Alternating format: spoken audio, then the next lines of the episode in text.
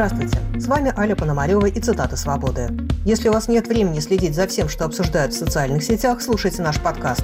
Два раза в неделю я пересказываю вам самые интересные и важные дискуссии из Фейсбука, Твиттера, Телеграма и Ютуба.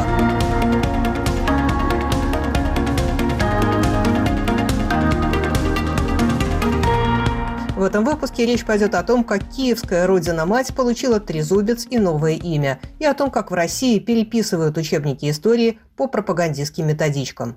В Киеве обновили памятник «Родина-мать». Вместо советского герба на щите в левой руке статуи теперь будет украинский трезубец, а саму статую переименуют в «Украина-мать». У российских чиновников это вызывает зубовный скрежет. Мария Захарова. В этом вся сущность киевского режима и возглавляемых им киборгов. Мать нельзя переименовать, она одна. И единственное, что с ней можно сделать – любить.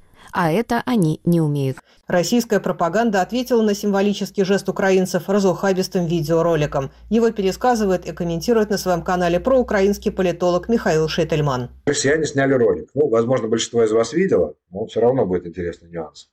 Значит, они сняли ролик, как огромная матрешка, дикая совершенно, стоит посреди какого-то, видимо, российского города. Какой-то, видимо, хулиган берет и стреляет из рогатки этой матрешкой. Она прилетает под, под звуки гимна Украины, она прилетает в Украину-мать, в памятник, ровно в герб, который на щите. Герб разбивается, под ним оказывается советский герб, и начинает играть гимн Советского Союза. Это искусство, я считаю, просто искусство. Во-первых, эти ребята доказывают, что они все-таки пытаются восстановить Советский Союз. Вы видите, да? Ну, то есть вот нет у них других планов. Я с начала войны говорю, когда меня спрашивают, а в чем была их цель? Цель была восстановить СССР. И они сейчас это показывают наглядно. Восстановим СССР. Оппозиционные комментаторы считают, что россиянам сейчас нужно беспокоиться не по поводу советских памятников в сопредельных странах. Екатерина Барабаш. Вероятно, я живу в самой счастливой стране, населенной самым счастливым народом. В этой стране у этого народа давно решены все проблемы, кроме одной проклятой, чтоб ее. Как сделать так, чтобы руководство Украины прислушалось к нему, к нашему народу, и поняло бы, наконец, что менять на скульптуре Матери Родины в Киеве советский герб на трезуб ужасно, ужасно бестактно. В конце концов, эту родину мать киевляне могли бы с чистой совестью и снести, но она им почему-то нравится, отмечает оппозиционный политик Наталья Шевшукова на канале «Утро февраля». Мне кажется, что вполне логичная, кстати, замена вот этого символа, советского символа на украинский символ. Там же внутри вообще велись разговоры о том, не снесли ее в свое время, но, э, в принципе, это символ Киева, там народ очень радуется на, э, там, на другом берегу Днепра, они там по ней ориентируются, там вообще это такое, если из окна видно, то это очень хорошая квартира. Там, в общем, они очень любят этот символ. А, и сейчас, очевидно, это стало символом уже э, не только Великой Отечественной войны, но и символом защиты от э, нового врага. И, к сожалению, этот враг наша страна.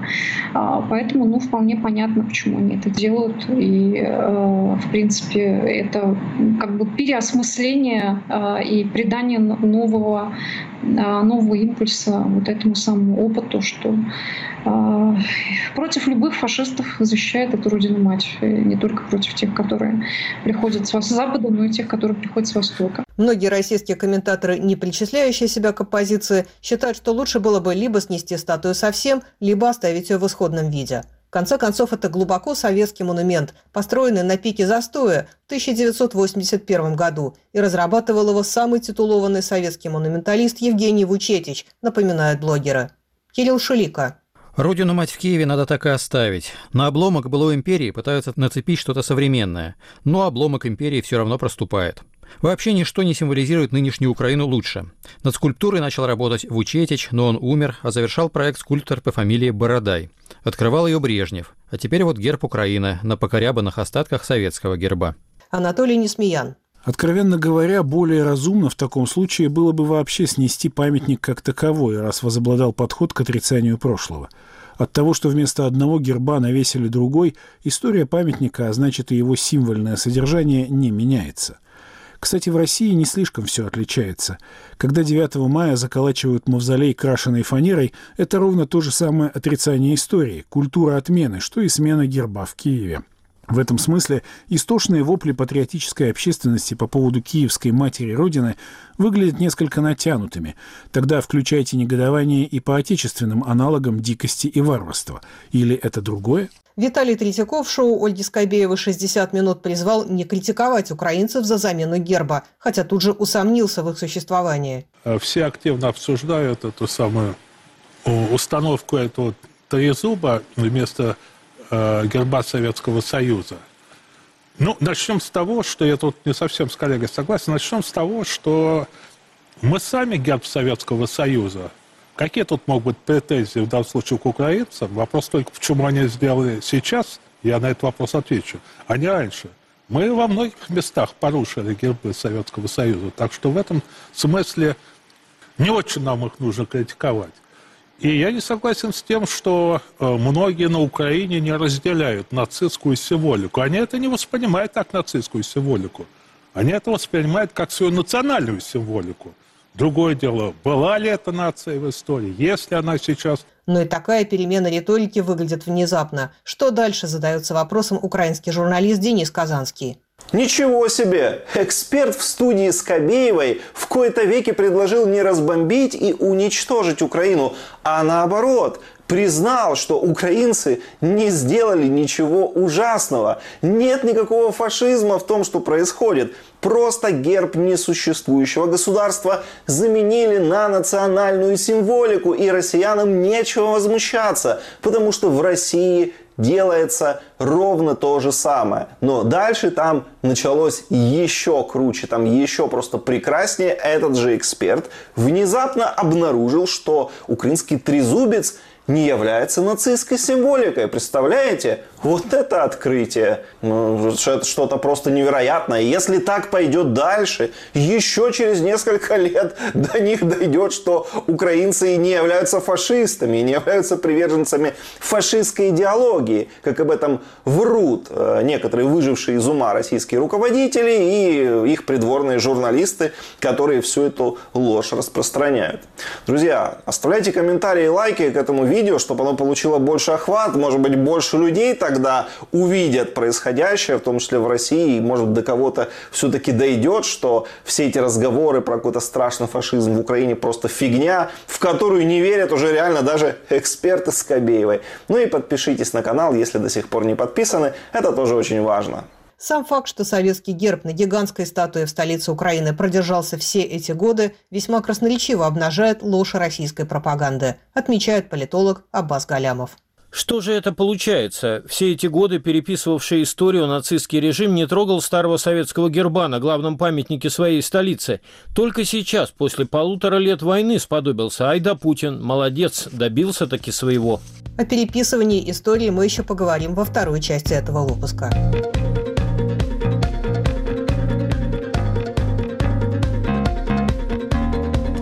С вами Аля Пономарева, и вы слушаете подкаст «Цитаты свободы», в котором я два раза в неделю пересказываю вам интересные и важные сетевые дискуссии.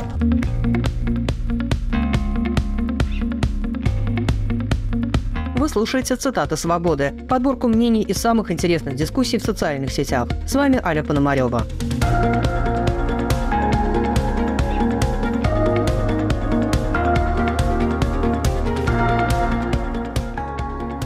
Российским старшеклассникам в наступающем учебном году предстоит изучать историю по новым учебникам. В их написании приняли участие ректор МГИМО Анатолий Таркунов и бывший министр культуры, а нынче помощник Путина Владимир Мединский. В новом разделе учебника по истории России для 11 классов появилась в том числе глава о так называемой специальной военной операции. Там много ярких цитат. Например, Идеей фикс Запада стала дестабилизация положения внутри России, сначала по периметру ее границ. Ради этого в бывших республиках СССР спонсировалась откровенная русофобия. Конец цитаты. Очевидно, что вместо истории школьникам предстоит изучать неразбавленную пропаганду, пишут в блогах. Рустам Адагамов. Все уже, наверное, видели эти страницы нового учебника истории для старших классов, который написан при участии Мединского – он, кстати, сказал, что в новых учебниках были полностью переписаны разделы о 70-х, 80-х, 90-х и нулевых годах. Представляю, что там понаписано.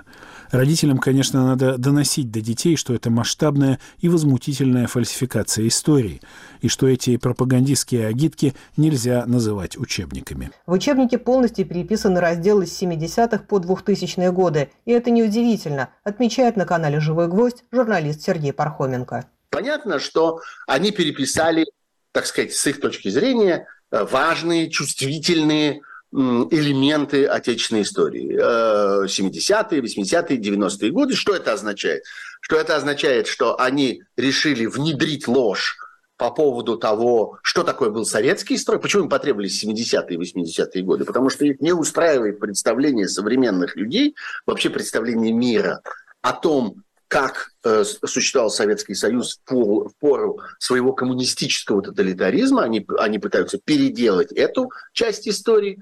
Э, э, они пытаются переделать все, что связано с процессом гибели Советского Союза и объяснением причин этой гибели, и описанием механизмов этой гибели, и, соответственно, э, появление на политической арене той политической группировки, которая до сих пор Россией, э, Россией управляет. Тогда, так сказать, эти отношения и связи зарождались э, так или иначе.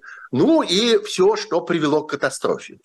И поскольку им важно объяснить что катастрофа, которую они организовали, была неизбежна, что катастрофа, которую они своими руками создали, в действительности имеет под собой какие-то там объективные причины и так далее. Поэтому они переделывают все все предыдущее. Они фальсифицируют, э, так сказать, с запасом, э, с упреждением, э, потому что невозможно объяснить эту войну, если вы не переврете заблаговременно то, что ей предшествовало. Вам важно начинать врать раньше, вам важно начинать искажать пути подхода к э, этим катастрофическим событиям, результат которых сегодня мы можем наблюдать, и в результате которых Россия как государство, несомненно, погибнет, возродится под каким-то, возможно, новым именем, в какой-то, возможно, новой форме, в как, на какой-то, возможно, другой, по-другому устроенной территории и так далее. Мы этого всего пока не знаем, но мы понимаем, что ту Россию, которая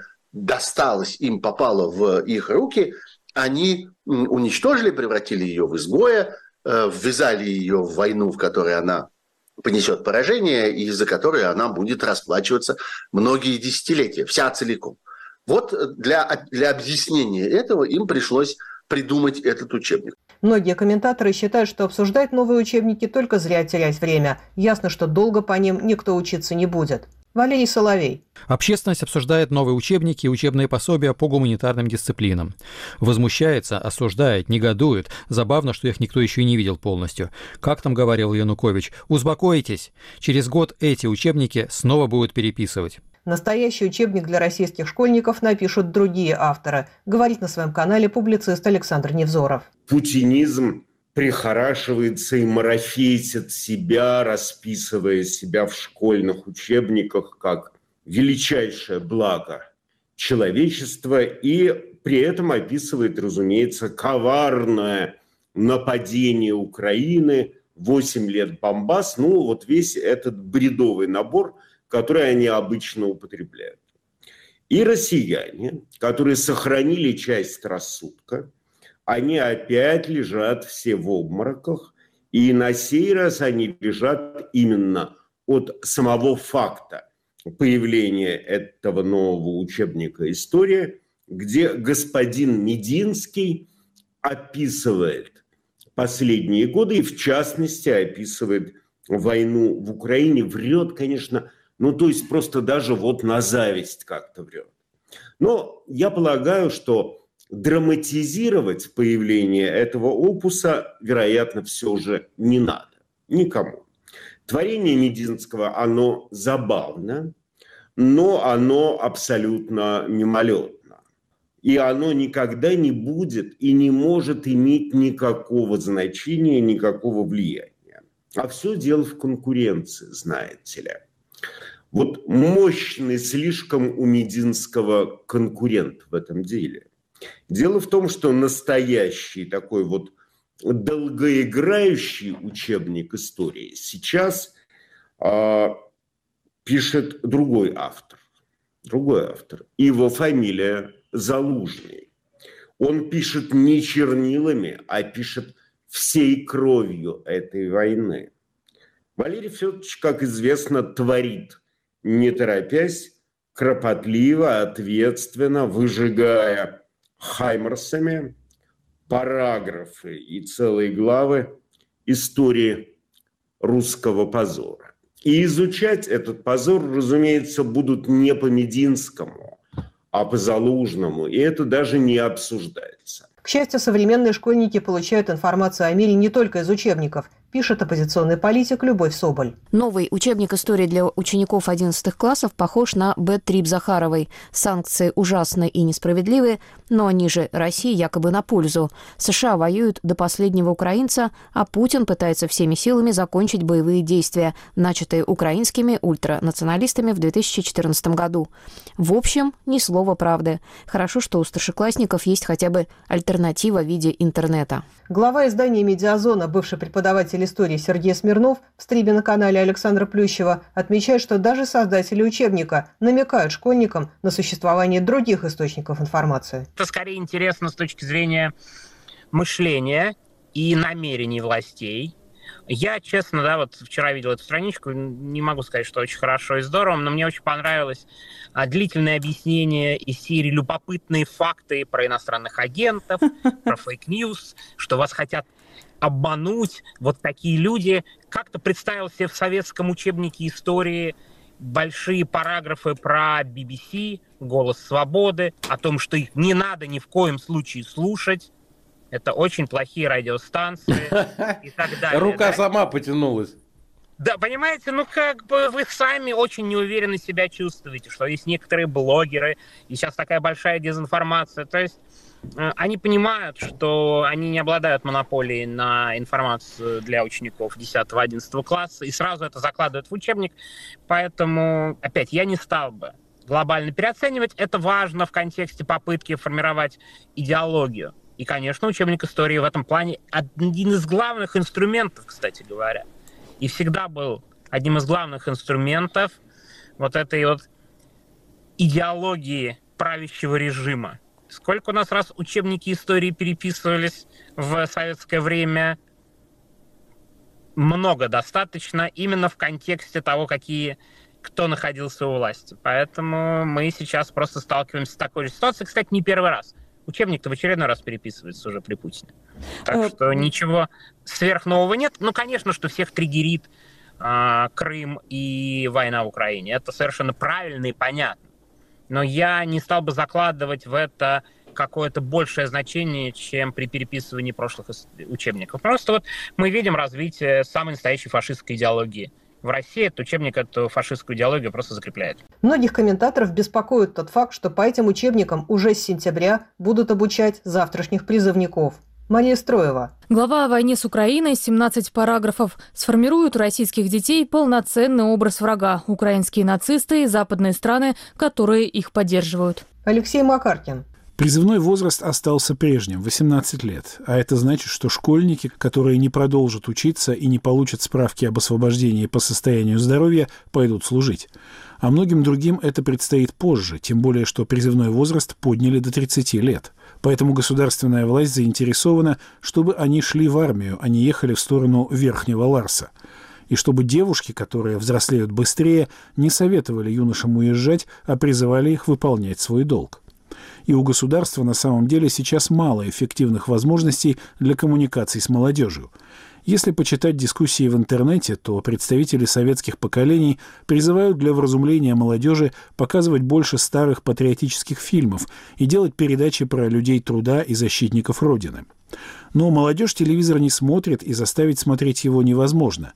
С недавних времен в школах вели разговоры о важном, но по итогам этого курса не предусмотрено никакой аттестации, да она и невозможна, учитывая сам формат занятий. А современный школьник подходит к урокам предельно прагматично. Если надо сдавать, то приходится учить, а если нет, то можно пропускать мимо ушей. Вот курс истории, по которому аттестация предусмотрена, и насыщается сюжетами, призванными показать безусловную правоту России в ее вечной борьбе с Западом, в том числе и в наши дни – в мобилизуемом обществе с феноменом осажденной крепости учебники всегда выполняют мобилизующую роль. Вопрос в масштабах и методах. Идеологическая накачка уже со школы – это то, с чем хорошо знакомы те, кто учился в СССР. И новые учебники подхватывают советскую эстафету, говорит оппозиционный политик Леонид Гозман на канале Ходорковский Live. Конечно, это никакая не битва за прошлое, потому что прошлого вообще не существует. Существует только то, что они написали. Как не существует выборов, а существуют только те цифры, которые они нарисовали там, да? Вот. И это, конечно, не за прошлое, это за настоящее и частично за будущее. Посмотрите, значит, если Советский Союз распался из-за глупости и злонамеренности Горбачева, как, собственно, там написано, да, то тогда восстановление Советского Союза есть дело правильное, естественное и, главное, возможное. Да? Если Запад всегда хотел нас уничтожить, то он и сейчас хочет нас уничтожить. Если в Украине нацизм, то это значит, что тогда, в 45-м, наши деды не добили их маленько, но мы добьем их сейчас. Они враги рода человеческого, и, как в той песне, помните, не только за свою страну солдаты гибли в ту войну, уже Мария Владимировна Захарова объяснила восхищенной публике, что наши солдаты воюют за свободу Африки. Вот. Все это нужно для того, чтобы значит, э, люди верили в то, что сегодняшнее безобразие – это прямое продолжение той великой войны, это война народная, священная война, и так далее. Но, вы знаете, вот есть еще один момент ужасно неприятный на самом деле. Значит, против кого они сейчас начинают воевать, так сказать, на внутреннем фронте? Не против нас, не против меня, не против вас там и так далее, не против взрослых людей. Они берут тех, кто, вот их объекты, это те, кто абсолютно не защищены, те, кто находится каждый день по много часов в полной их власти, я имею в виду в школе, да, они берут детей. Вот. И они этим детям пытаются ампутировать мозг. Они пытаются сделать так, чтобы эти дети не задавали вопросов, не знали сомнений, верили любой ахинеи и, э, и э, так далее. Единственное, что внушает оптимизм, единственное, что внушает оптимизм, то когда государство берется вот так вот чего-нибудь внедрять в школах, то результат всегда противоположный. Многие согласны с мыслью, что будущее влияние нового учебника переоценивается. Например, историк Григорий Голосов. Надо бы все-таки уточнить, что идеология пока предлагается только тинейджерам, но это во всем мире так, независимо от характера режима. Не верите, почитайте американский учебник «The Challenge of Democracy». Он есть в сети. Не такой простодушный, как эти российские продукты, и действительно культивирует критическое мышление, но идеологии там достаточно. Однако для идеологического режима требуется больше, чем написанный профессорами учебник для тинейджеров. И не надо говорить, что теперь вот пропагандисты прочитают этот учебник и начнут понимать, нему шпарить уже для взрослых. Плевать они хотели на учебник, им за другое платят. Советские учебники не смогли воспитать строителей коммунизма, напоминает политолог Михаил Виноградов. Утверждать, что школьный курс истории формирует на всю жизнь идеалы и ценности – большое преувеличение. Сегодняшние 60- и 70-летние учились по учебникам полным презрения к царям и попам и романтике по отношению к революциям и борьбе бедных против богатых. Но потом все оказалось не так линейно, и предустановленные в школе ценности потихоньку поменялись. Незаметно для самих носителей. Такого же мнения придерживается журналистка Екатерина Винокурова. Напомню, что золотые унитазы себе соорудили в итоге именно бывшие комсомольцы, учившиеся по самым коммунистическим учебникам. Есть аргумент, что школьники просто не успеют дойти до последней главы учебника. Обычно к концу школьного года учителя рекомендуют пройти оставшийся материал самостоятельно. Но этот аргумент не сработает, если вопросы об СВО включат в единый госэкзамен, отмечает историк Михаил Капица на канале «Настоящее время». Это не учебный текст есть это, пропаганда. Вот, вот в этом очень такая важная и большая разница между тем, какими э, должны быть учебники и каким является тот учебник, который вот сейчас начнет отравлять нашу молодежь э, в России. Все эти учебники поступят, я думаю, что уже поступили, а если не поступили, то в ближайшие дни поступят в э, библиотеки российских школ – и он будет обязательным для применения, для обучения. Причем для этого есть э, такой э, безотказный инструмент, э, называется единый государственный экзамен. Уже неоднократно заявлялось о том, что вопросы по специальной военной операции будут помещены в единый государственный экзамен. И ответить на них можно будет э, единственно правильным способом, единственным правильным образом, то есть тем, который вот, содержится э, в этом учебнике. Поэтому э, в данном случае ЕГЭ – это вот инструмент зла, э, который будет способствовать э, распространению всех этих э, представлений. И, и даже если школьник учитель не разделяет эти взгляды, да, но баллы же на ЕГЭ терять не хочется человеку, да, если он выбрал историю, для него это важно. Здесь у нас формируется снова условия для э, двоемыслия, причем с молодых ногтей мы этому двоемыслию будем приучать. Ну, не мы, э, а все эти люди, да, э, которые сейчас наверху в России. Именно приучение к двоемыслию считает главной проблемой этого учебника экономист Константин Сонин. От этих учебников есть вред, и вред более серьезный, чем сообщенные неверные факты и произвольные интерпретации. Вред в том, что они реально сообщают детям. Все учебники – манипуляция. Фактов, говорят учебники Мединского, Туркунова, Чубарьяна, нет. Критического анализа, говорят они, нет. То, чем вас, дорогие школьники, кормят в школе, это второсортная реклама. Не верьте учебникам. Эти учебники не инструмент индоктринирования россиян. Эти учебники – инструмент по выращиванию советского простого человека Левады Гудкова, недоверчивого, повсюду видящего обман, повсюду видящего попытку идеологического влияния. Это учебники, обучающие двоемыслию, важнейшему навыку советского человека и одному из самых вредных из навыков выживания. И, конечно, многие отмечают, что переписывание истории происходит в угоду человеку, который постоянно об этом говорит. Я уже много раз говорил о том, что вот это переписывание истории, оно делается в угоду сиюминутным политическим конъюнктурам. И в конечном итоге пойдет во вред тем, кто это делает. Похоже, это один из тех немногих случаев, когда можно признать абсолютную правоту Путина.